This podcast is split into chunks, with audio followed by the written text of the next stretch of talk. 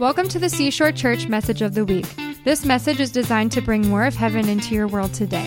For more resources like this, or to learn more about our church, visit seashorechurch.com. I got a confession to make, and it's kind of a good one because I got here this morning. So I, I didn't get here till about 10 o'clock. We've got a couple of sick kids.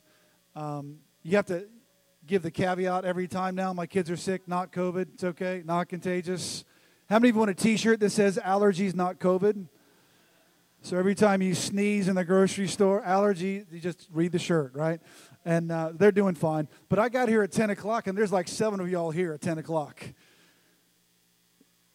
Maybe eight people. We're here. And, and uh, I just know for me, there used to be this thing in me that just went, How's anybody going to come today? And I really felt like the Lord just went, I'm here. Don't worry about it. And I got to tell you, one of the ways that I know that revival is living in me, and I want you to hear this the right way, there could be seven of y'all or 700 of y'all, and it doesn't matter. Because if God's here, that's what's on our scoreboard. Our scoreboard at Seashore is did God show up and did we do what he said? Does that make sense?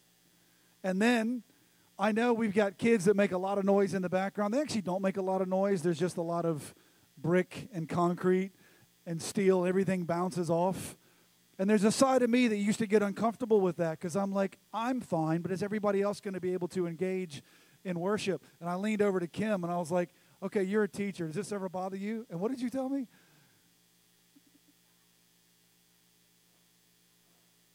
Yes the best learning happens in conversation and collaboration. And God goes, they're enjoying my presence too. It's okay. And I'm like, this is great. I love this. And um, so that was my own confession is that I have those thoughts when I come in. You ever have thoughts when you come into church and you're like, you don't want to walk in the front door yet because you got to surrender them? I can't walk through these doors until I surrender those thoughts. Just me. All right. How many of y'all had a fight in the car on the way to church? Put your hand down. This is not the moment to do that. Our worst fights are usually on the way to church, and we just got to go, not at Seashore, but. Uh, but there's moments when we just got to go, we're going to have to push the pause button and, and resolve this later. I love you. Let's go do church. And I'm just glad that, that there's moments when you walk in and you go, hey, I'm not concerned if there's not that many people here yet at 10 o'clock. I'm not going to beat people up for not being here on time. That's not what the purpose of this message was, by the way. I'm encouraged to know that God's here. And I'm encouraged to know that He can, if I surrender that side of me, the uncomfortability of, of whatever measurable I used to have in church life, if I surrender that thing to Him, He'll fill me with His presence. And it's just a beautiful thing to, to experience, isn't it? I got to speak in Miss Kim's class this week, and we talked about light. She's got a great class. It has nothing to do with my message. I just wanted to say that she has a great class. And um, yeah, we're going to talk about church this morning. Is that all right? So I started like a. Start my watch. Holy Spirit just said not to do that. Sorry, I'll stop it now. Some of you'll know what I'm talking about. Um, we've been talking about church. What is church? You know, in an era where there is supposedly a massively declining church attendance across America and across the world, the church is in trouble. It needs our help. It needs, would you please come back to church? Would you please give us all of your money so we can build buildings because buildings are what will bring people to church? Would you please help us do more programs? And, and you, you hear the pleading of a what seems to be this dying church. And you would get this perception that, man, the church is really in trouble. It needs our help. But what is church? Is it this dying thing that we've got to put the paddles on every now and then, poof, and bring back to life? Or is it something very different? Have we perhaps missed what church actually is and tried to make it into something that we saw somewhere else and thought, if I do that here, then that will work here, but the thing we were looking at was maybe not necessarily God's design for you, but was somebody else's design that we tried to implement here. And so we start to measure ourselves and compare ourselves amongst ourselves, and the Bible says that's not wise. Could it be that maybe church is very different to what we thought it could be. And so we've been starting this, I guess, two part series. I don't know how many parts it'll be. Figure, depends on how long it takes me to do this part today. And uh, but the first part we talked about, and this is from this will shock you. This is what the Bible actually says the church is, and what Jesus talked about the church is that the church is His body. The Bible says that He is the head, Jesus is the head, and the rest of us we're all just body. We're body. That's what we are. We're part of the body of Christ. Some may be a foot, some may be a hand, some may be a little toe, but we're all just body, and we're a part of His body. So that means that we are all interconnected, which leads to the second part that I did last week. I'm not going to reteach the same message, but the church is family. It's family. We are the family of God. The Bible says we are adopted into his family. He chose us to be adopted into his family. That means it's not based on your birthright. It's not based upon the country you lived in, the color your skin is, your Bible college degree. You were adopted just like I was adopted. And because we have the same father, that makes us brothers and sisters. Does that make sense? We are a part of the family of God. The great verse that I really love about this is 1 Timothy chapter 3 verse 15. It says the family of God is the church of the living God. It is the pillar and the foundation of the truth. So, church is family, and in this family, there's always room for more. There's always room for more in God's family. The next part that I want to talk about this morning is that there was a moment that Peter had with Jesus, and actually all the disciples had with Jesus, and they were sitting around, and Jesus asked this question. He goes, Who do people say that I am? because he's wanting to know what they're going to say. And they're like, oh, some say John the Baptist, some say Elijah, or not John the Baptist. Some say that you're a prophet, some say you're Elijah, some say you're this. And he says, Who do you say I am? And Peter speaks up. Peter had some great moments. Man, Peter gets beat up for denying Jesus, but he had some pretty pretty big moments, some pretty good moments. So Peter speaks up and goes, You are the Christ, the Son of the living God. And Jesus tells him, Good on you, Peter because Jesus was Australian. He says, Good on you, Pate. And in Matthew chapter 16, verse 18, he says, And I tell you that you are Peter.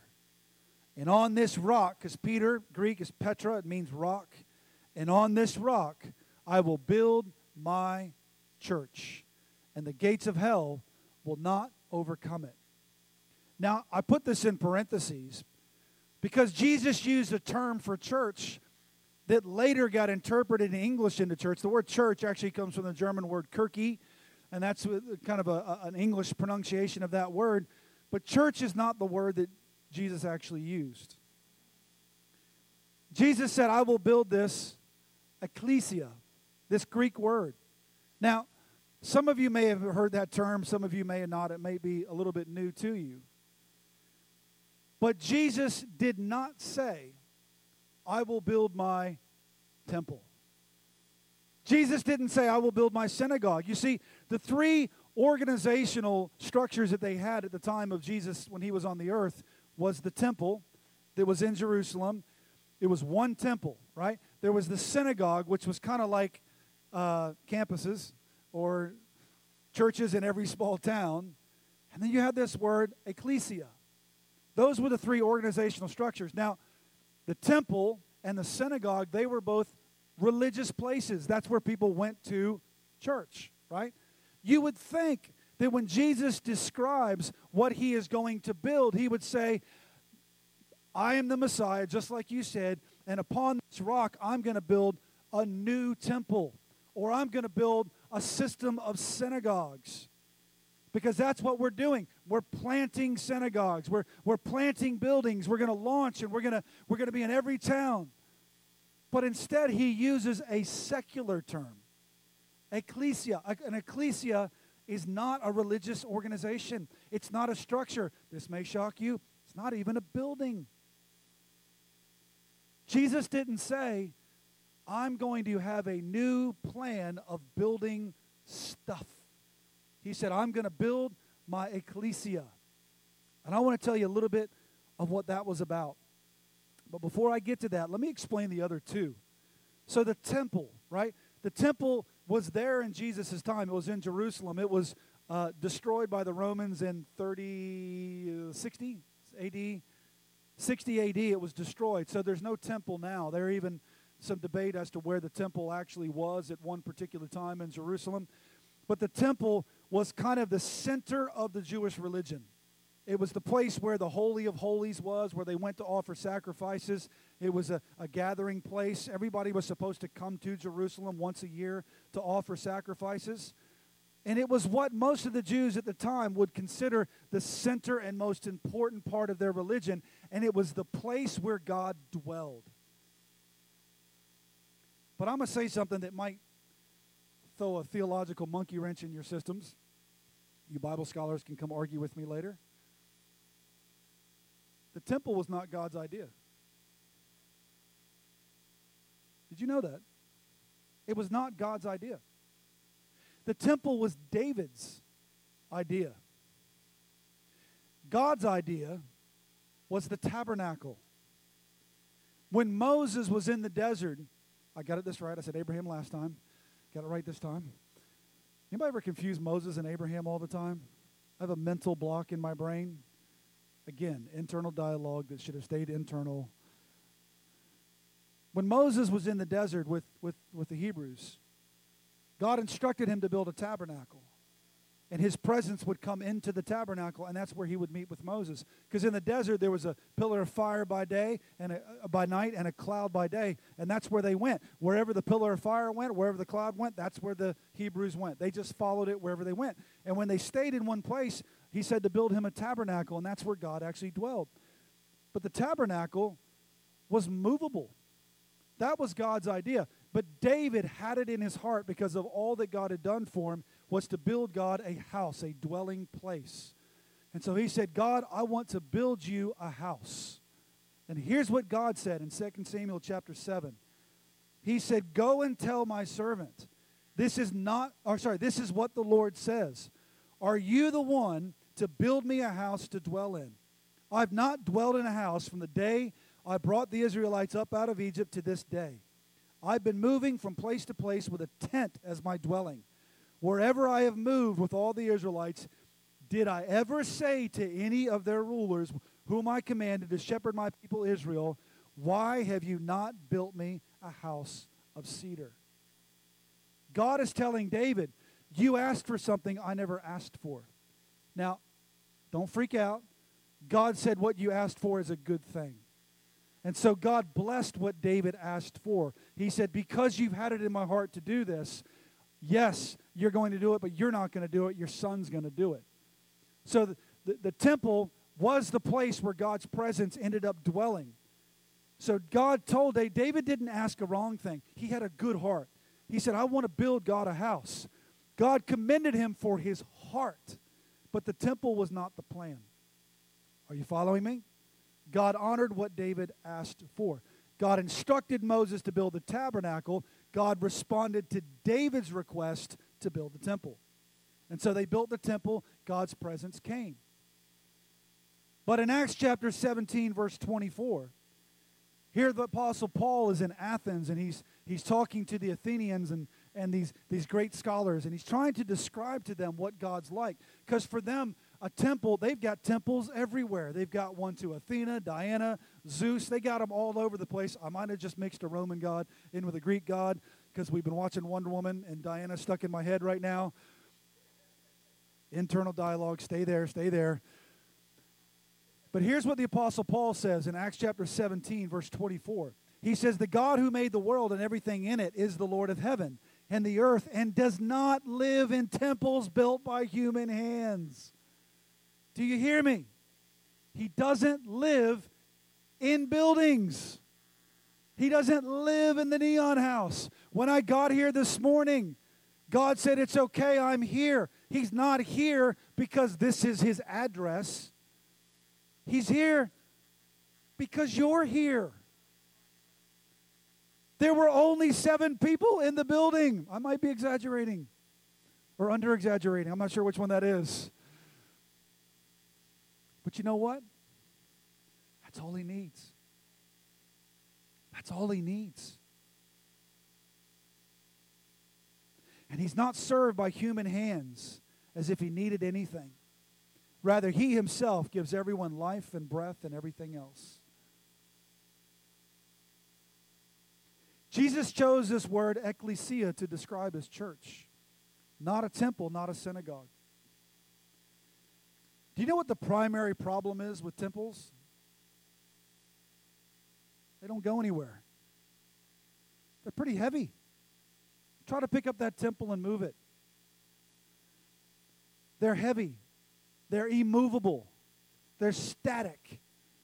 They don't go anywhere.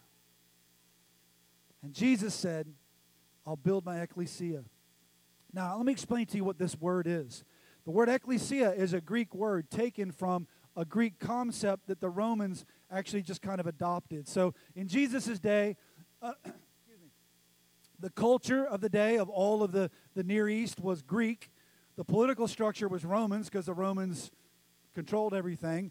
And the religious structure was Jewish. So you have Jewish religion, Roman politics, and Greek culture. They're all over the place. So a lot of times the Romans, when they took over this area, they would just borrow concepts that the Greeks already had. So it's a Greek concept that the Romans had. And here is the concept of an ecclesia, is that wherever two or three Romans are, people that have Roman citizenship, so long as two or three Romans are together in the same place, they carry the same power and authority of Rome itself. So if I am in Timbuktu, but I found two other Roman citizens, and we get together, we are Rome. We have the power and the authority of the emperor. Isn't that amazing? It doesn't matter where that place is, all that's required are for two or three to gather together. And Jesus says, That's what I'm going to build. So when he goes on and he says in Matthew chapter 18, 20, forever, see if, see if this sounds familiar to you. For wherever two or three people come together in my name, I am there right among you. This was not an original thought. Well, it's Jesus, so I guess it all originated with him. Jesus borrowed the concept of ecclesia when he quoted this verse, when he actually said this. So when he said, wherever two or three gather, they went, that sounds familiar. That's a concept I'm familiar with. Because if two or three Romans gather together, there's Rome. Citizenship has its privileges. We are citizens of God's kingdom. We are heirs, we are citizens, we are sons and daughters, we're all of those things. So when two or three of us gather together, not only is God there, but it brings the power and authority of heaven to that place. So when I walk into a building and there's six people there, it's going to get worse. Then there were six people there at 10 o'clock in the morning, and I'm going, Lord, is anybody going to come? Is it the forecast? Is that what did it? Is it my preaching? Is that that they find out I was preaching and not Romy, and that's why no one's coming this morning? What's going on here? Is it, is it, he just goes, man, I mean, I walk in and I feel the presence of God.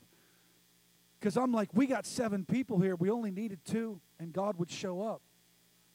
Reality is, we only needed one, but something special happens when two or three gather. It brings the power and authority of heaven into this place. Do you know the very first thing we did in this place, the Neon House? I'll consider this our first service. Was we had somebody, Marcy's sister, was struggling with cancer. She had stage, I don't know what stage it was. It was stage four, okay? It was stage four cancer that was so bad it was breaking her bones. The cancer was breaking her bones. And so we just said, we're going to have a prayer meeting. We're going to come in, and I, and here's, here I am. Let's get as many people as we can into this prayer meeting. And guess what? It rained, and like four of y'all showed up. So we had about four of us that were here, and we gathered around her sister, and we prayed and laid hands over her and sung over her and did, she didn't jump up right away and go, I'm healed, I'm healed. But over the process of the next couple of weeks and months, she is 100% completely healed and in remission. Bones are healthy and strong. Do you know why? Because two or three gathered together in his name, and we brought the power and authority of heaven into that place. We didn't need a crowd. I didn't need a worship leader. I needed to be the worship leader. I needed to lead my own spirit and say, Come on, why are you downcast within me? Sing for joy. The healer is in the room. There's one other person here. We are bringing the power and authority of heaven into this place. And God responds. That's what Jesus wants to build. That's what he actually described the power and presence of heaven. It's why we have our slogan, I don't know what you want to call it for church, is more of heaven. Because I don't want heaven to be a place I go when I die. I do. But if I can have it now, why wait? If Jesus prayed, Thy kingdom come, Thy will be done on earth as it is in heaven, that means it can be here like it is there. He wouldn't tell us to pray it if it wasn't the case. I did two funerals this week, Friday and yesterday. Two friends that I had to bury and bring God's comfort to their family.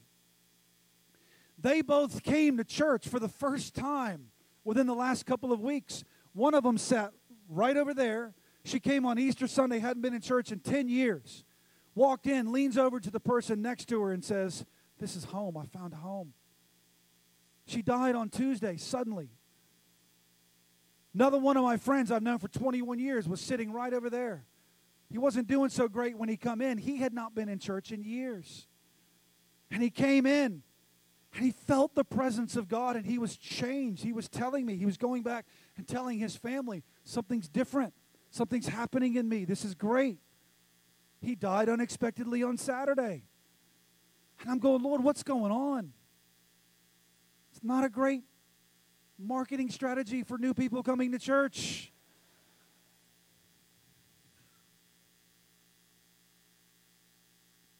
And he said, Son, they just got a taste.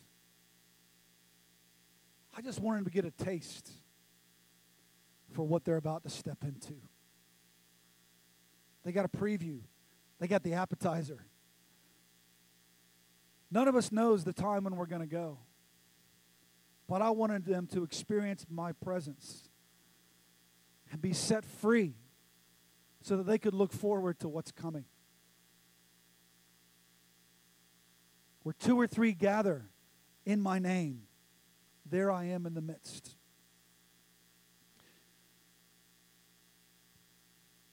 I don't want to build temples. I don't want to spend my life focusing on structures. Do you know at the Mount of Transfiguration? Peter is there, and it's it's uh, here we go again. Moses, Elijah, and Jesus. Did I get it right?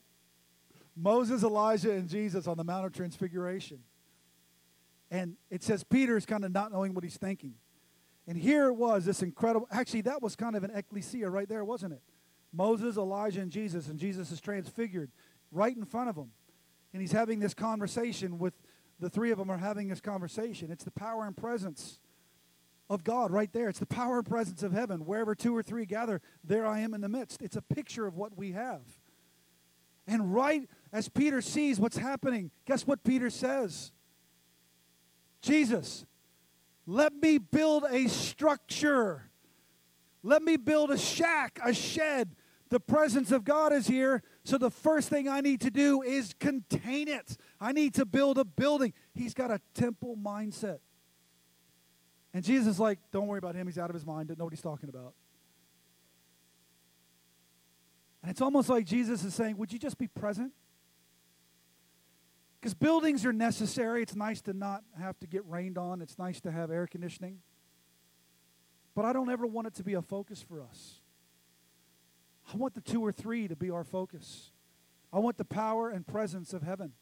It's why we don't talk a whole lot about money and giving and projects and those things. Those are great. I have nothing wrong with people and other places that do those things. I just know what God's told us as a board, as pastors, that He's just said, hey, just focus on bringing my presence wherever you go, and I'll take care of the other stuff.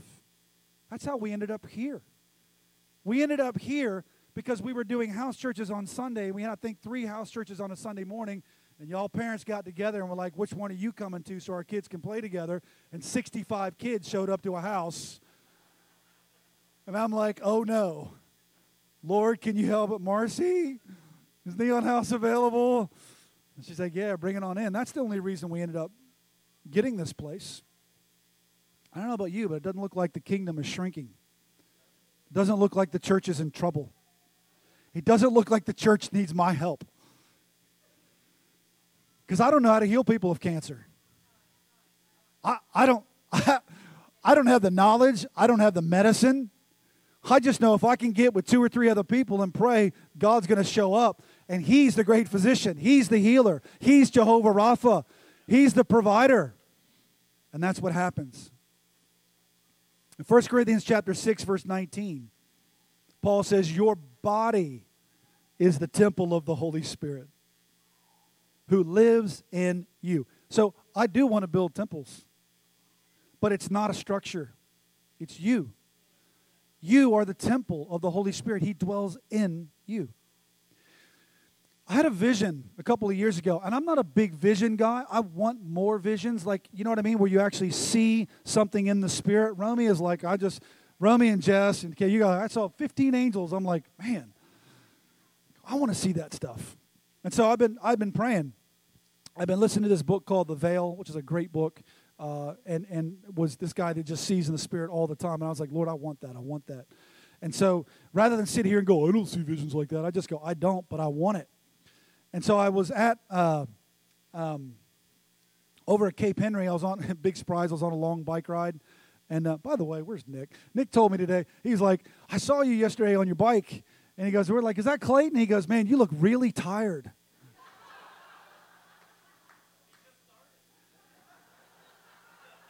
Nick, let me tell you how to encourage people. You go, You look fast. You look so strong. I came home and I'm like guzzling Skittles because I'm like, I'm completely depleted of sugar. And I realized it was probably that comment that was like, man, you look tired. You look tired. I was tired, Nick. I'm not going to lie. but I was on this long bike ride and I was out at Fort Story. And I, I remember I just was, was on the beach and I was actually kind of at Chicks Beach looking out towards Fort Story. I'm like, Lord, I want to. I want to hear from you. I want to I want to see these things. And he showed me something I all of a sudden got this vision. And it was of a ladder coming from, from heaven. And on this ladder, like I could see it in the spirit, coming from heaven right down to where the cross is at, at Cape Henry. Now, that, that spot has a lot of significance for me. There was a, oh, should I get in the story? Probably not. Well, if you know the story of Cape Henry and the first landing, which is why it's called First Landing State Park, there was a chaplain that came over in 1607 with the colonists, and he planted a cross right at Cape Henry. And he said, Everything from this point on, we are dedicating to God. It belongs to God. And I believe part of what we're doing is the spiritual fulfillment of the prophetic word that Chaplain Hunt had in that day, but it's not meant to be a political and military and social structure.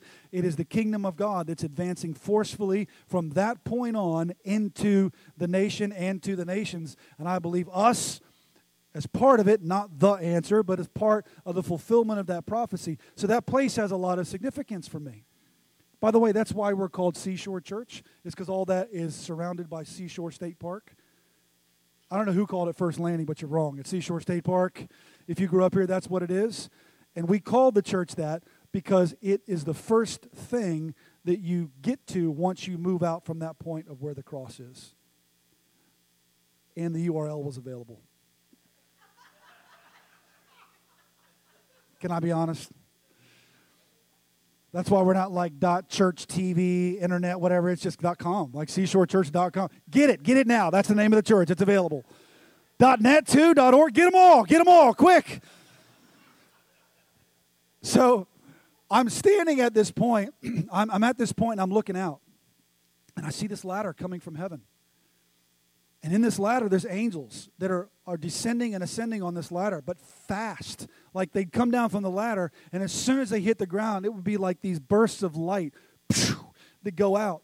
Like quickly as, as like eh, quicker than they came down the ladder, they dispersed. And then there were other little beams of light that were coming to the ladder. And as they got to the ladder, they'd go back up. And it's just this constant flow back and forth, back and forth. And so I didn't know what I was seeing. So I, I prayed the most the best prayer I know how God, what is it that I'm supposed to be seeing right now? I know what I'm seeing, but can you help me with what I'm supposed to be seeing? And he said, Those are angels ascending and descending. Anybody notice they've been seeing some UFOs around here lately? Have you been following that? The Navy pilots that have been filming little beams of light going really fast on the surface of the water. Google it. And they're freaking out. I said, What is it that I'm seeing? He said, Those are angels, and they're carrying up to heaven the prayers and requests of the people, and they're bringing down the answer. And it was like, boom, like it would go out from that place. I said, Man, that's awesome, God. What else am I supposed to be seeing here? And he said, I control the top of the ladder. It goes to heaven. This is coming from me. And I control the top. But you control the bottom. He said, wherever you take the bottom of that ladder is wherever angels will be ascending and descending onto this city and onto this nation, bringing answers from heaven. You control the bottom of the ladder. And I went, oh. So it doesn't matter whether I buy a building on Shore Drive or not? He goes, no, that one's not for you anyway. So it doesn't, I don't need to be concerned about whether we have space and whether we have a great marketing campaign. He goes, nope. Just keep hold of the ladder. Because the ladder is connected to heaven. You can go anywhere you want, and you're going to bring answers to that place. And I told Romy this story, and she comes back and she goes, Do you know why we control the bottom of the ladder? Why do we control the bottom of the ladder? And she says, Because we are the bottom of that ladder. Wherever we go, because we are the temple of the Holy Spirit. Wherever you set your foot, I will give to you. That's the promise that God gave to Abraham and now flows through us. So, wherever we go, when we are connected to the top of the ladder that's connected to heaven, with hearts surrendered to Him, not full of our ideas of what church is supposed to be, and not building temples and synagogues, but staying connected to the source of heaven, then wherever we go, we bring heaven to that place. We are the bottom of that ladder. And that's what Jesus came to build. But let me tell you one thing about this. When it comes to ecclesia, wherever two or three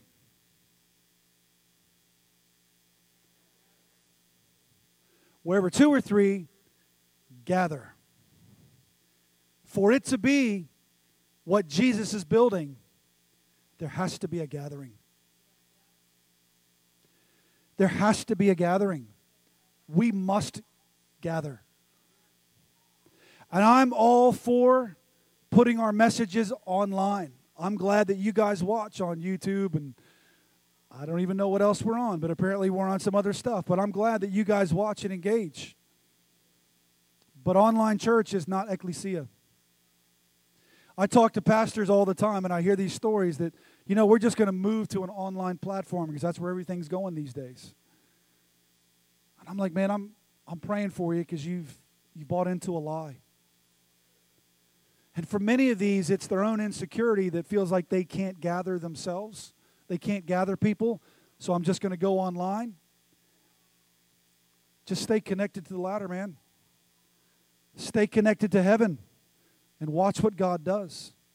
I've got some other friends. We met with them this week. They, they're starting a house church. They've had a house church in Chesapeake. They get it. They get this stuff, and I, I love it. There's more and more of these that are going to be springing up all over the place. But gathering is not an option, it's a necessity. That's why, for us, when it comes to guidelines, all those kind of things we're having, I, I'm wanting to live within every guideline that we can. But gathering is not an option. We will gather. We'll be as safe and equitable and everything else as we can but we will gather. And we will not allow ourselves to be burdened again by a yoke of slavery. We must gather. But can I tell you, gathering is not a Sunday morning thing alone. It's not. Now, I'm not saying you got to be in seven meetings a week. I feel like we are in this season.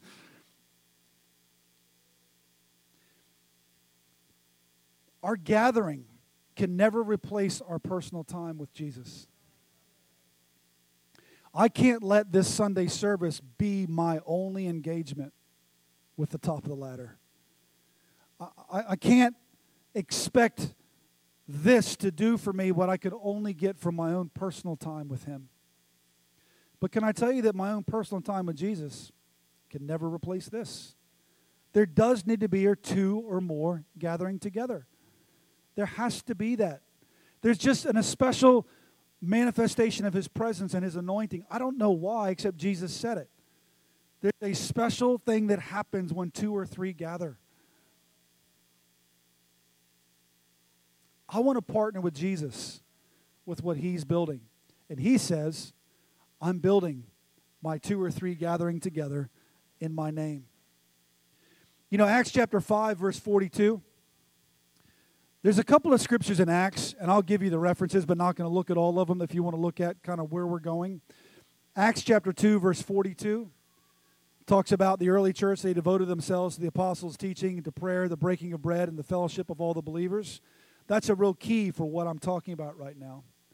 The other one is Acts 20 20. That's an easy one to remember, isn't it? That they began to gather in the temple and from house to house. But in Acts chapter 5 42, it also talks about this and that's the one I'll show you up here today. I encourage you to, re- I've been reading the uh, book of Acts, chapter 5, this week. I encourage you to go read it. It's pretty cool. The disciples got, um, chapter 4 is the Ananias and Sapphira chapter. You know that one? Where Ananias and Sapphira tried to fake their way into the, this fellowship. So Acts 2 talks about the fellowship of all the believers, where they shared their possessions, had everything in common. Thousands were getting added to their number daily. And Ananias and Sapphira tried to fake their way into it. They tried to go through the motions without actually the full surrender of their hearts, and they died right on the spot. Boom, died. They didn't die because they didn't give enough, they died because they tried to fake it. They tried to be a part of something without paying the real price, which was the honesty and surrender of their own hearts to the Holy Spirit. That's why Peter said, You haven't lied to us, you've lied to the Holy Spirit. And they died. People freaked out. And from that moment on, they said nobody wanted to join the believers. They would meet together in Solomon's colonnade, which is part of the outer court. Interesting, not the inner court where only Jews were. The church met on the outer court, or the court of women was another name for that. They wanted to include everybody in this, and people were scared to death to join them. Well, when two people drop dead because they faked their way in, how many of you think, I want to make sure I'm legit before I come into this thing? Right? So then they start getting persecuted because even though people were afraid to join them who were being fake, they were growing like crazy because the power of God was in their midst. The disciples were performing so many miracles that even Peter's shadow would fall on people and they would get healed. I don't think my shadow's healed anybody yet, but that's pretty cool. But then the religious people of the day, they start getting agitated because their ministry isn't producing this. They've been building a temple and not understanding what Jesus was trying to build. And so rather than go, hey, maybe our focus has been on the wrong thing, that would have been a good idea.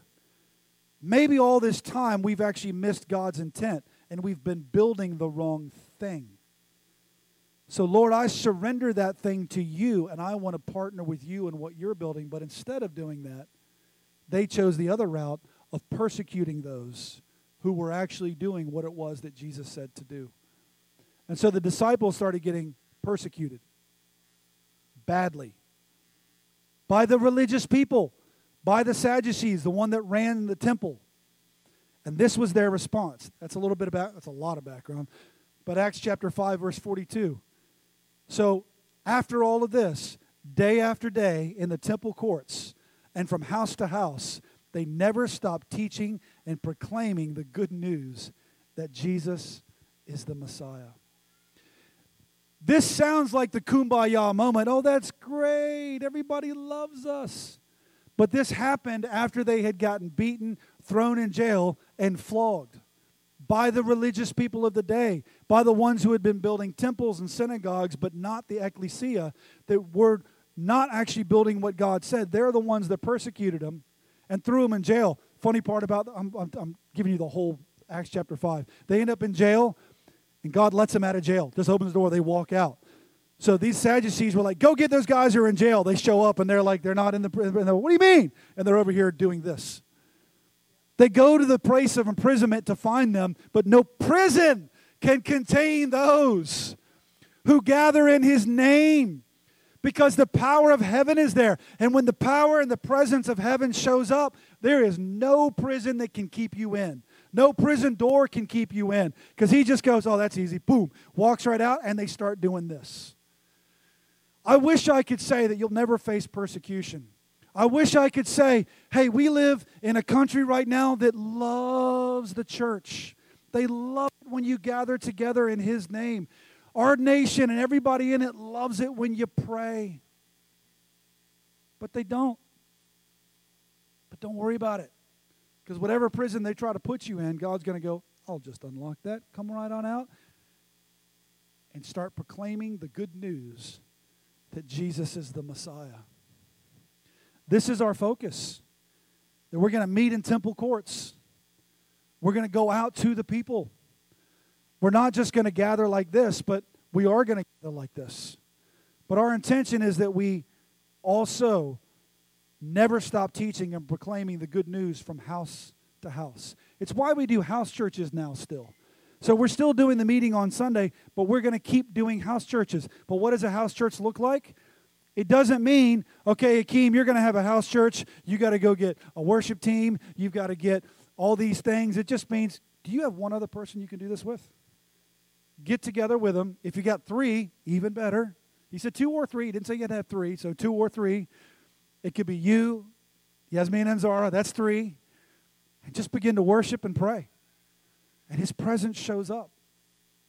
So we have lots of things in our church. We got Bible studies and prayer meetings and, and worship workshops and all this stuff that's happening through the week. That's the email that Akeem was talking about. If you want to find out where those things are, that's why we send out an email.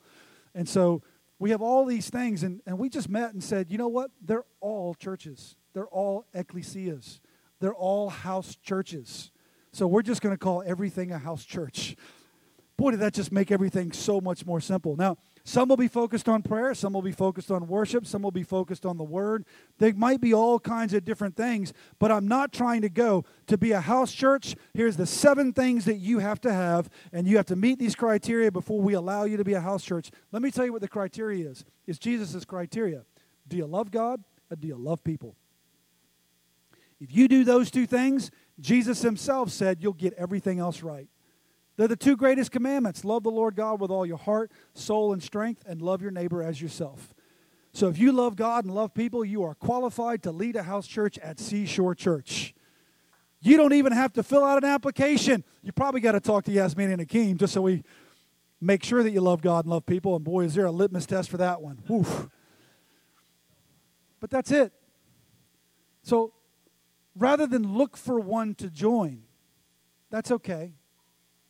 I'm believing God will stir some of your hearts to start this in your own home, to start this in your workplace.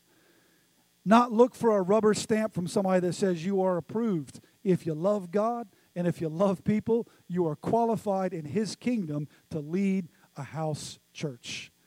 I'm believing, God, that some of these house churches will grow so large that the same thing that happened to us at the Schultz's house one afternoon means we just we got to get a building. We've got to get all a worship team and these things, not because we're building that. You know the philosophy: if you build it, they will come. Not that stuff, but we need it because we're just outgrowing everything. And you might become your own church. You may not even be a Seashore House Church. You may be some other church, and you might meet at the club across the street because there's going to be a church in there in Jesus' name. And we're going to meet here. You're going to meet there. You're going to be a different church, and we're going to bless you and send you out. Who knows? I don't care. I'm not trying to build Seashore Church. I want to build what Jesus is building. And He's building the kingdom, and He's building you, and He's building your family. Can I pray for you? Jesus, I thank you that you, your promise for us is that if we gather in your name, just two or three of us, if we gather in your name, you are there. And it's your presence that actually makes all the difference. Your presence and your power are what make the difference. So, Lord, I pray that you would speak to people in this room right now. And I believe He is. I know there's some people in this room right now that are feeling stirred in that area of vision.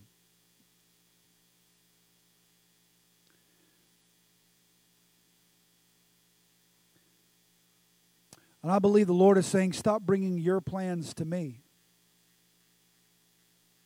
And start asking me for visions. I promise that when I pour out my spirit on all flesh, your young men will dream dreams and your old men will see visions. Young or old, it doesn't matter. Man or woman, it doesn't matter. Your kids can get a dream from me. I come against fear in the name of Jesus. I come against that fear that manifests itself in anxiety, that manifests itself in thinking you don't have what it takes. I come against pride in the name of Jesus. I come against the pride that manifests in low self esteem. Because thinking you don't have what it takes is still thinking about you and not Him. I don't need the resources of Clayton, I need the resources of heaven. God, I have every spiritual blessing in Christ Jesus, everything that I need. You've already given. And I speak life and vision and your presence into our people. Let churches be birthed out of this place. I pray in Turkey right now with Paul. Churches, ecclesias, gatherings, that your presence in the midst. In the middle of Ramadan, God, I pray for dreams of the man in white, that you would be appearing to more Muslims in the nation of Turkey right now and saying, I am the one who you've been persecuting. We pray for more disciples in that nation. We thank you for the one that we got from last week, the first person in that nation. But there's more. There's more. I thank you, Lord, that your kingdom advances forcefully. I thank you that you're with us. In Jesus' name, amen. Amen. Thank you for joining us today. For more resources like this or to find information about our weekly services, visit seashorechurch.com.